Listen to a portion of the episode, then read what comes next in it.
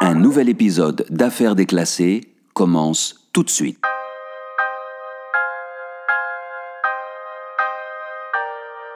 À la lecture du rapport de la police scientifique, il s'avère que l'on n'a découvert qu'un seul et unique petit indice qui pourrait permettre d'avancer dans l'enquête. Deux cheveux. Deux petits bouts de cheveux qui se trouvaient sur la moquette près du corps de Petra Ulitskaya. Et ils sont importants. Pourquoi? Parce que parmi toutes les autres empreintes et traces suspectes récupérées dans la suite 414, ces deux cheveux sont les seuls éléments qui n'ont pas pu être identifiés. Tout le reste, comme par exemple les traces de doigts de Louisa Varayeva, la femme de chambre, sur la poignée de la porte, ont pu être confirmés et leur propriétaire mis hors de cause. Seuls ces deux cheveux, dont on a finalement réussi à extraire l'ADN, demeurent inconnus.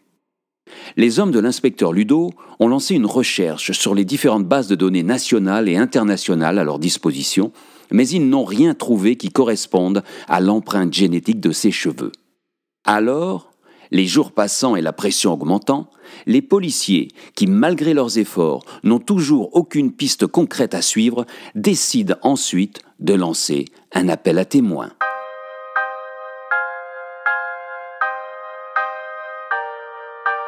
Après, comme de coutume dans cette stratégie-là, ils passent au peigne fin tous les appels reçus au commissariat relatifs au décès de la violoniste.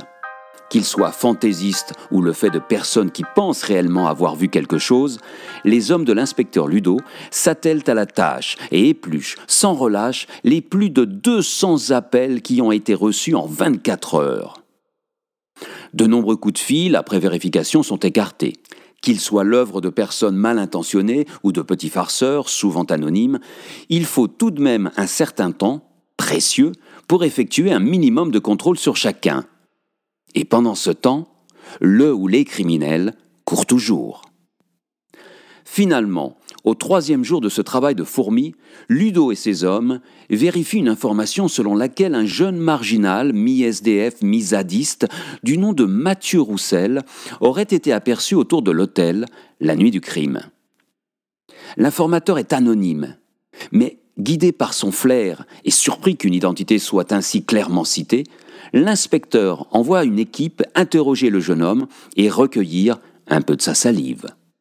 Nerveux, ce dernier crie son innocence, ne comprenant pas ce qui lui arrive, mais il ne possède pas d'alibi pour le soir du crime, bien qu'il nie s'être retrouvé aux abords de l'hôtel. Lorsque les résultats des tests ADN arrivent sur les ordinateurs de la police, l'équipe de Ludo pousse enfin un soupir de soulagement. Ils tiennent leur homme.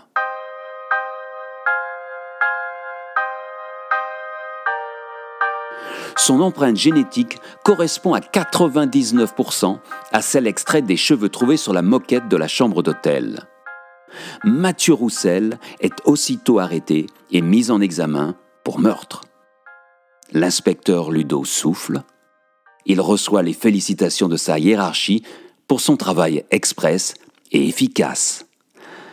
Reste à interroger Mathieu Roussel et à lui faire avouer son crime. Et c'est à ce moment-là que les choses vont se compliquer.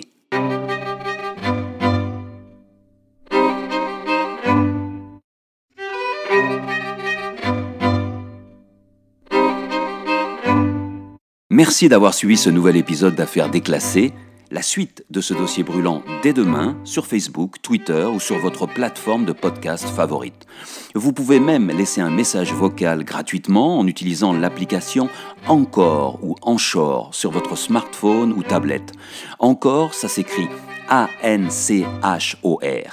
N'hésitez pas à y poser vos questions ou à partager vos commentaires directement à partir de votre portable ou de votre tablette, donc grâce à cette application Encore. Si vous voulez connaître l'issue finale de cette affaire déclassée, vous pourrez le faire dès vendredi avec la sortie du livre en e-book et papier qui vous donnera toutes les clés sur cette bien sombre histoire, un véritable thriller.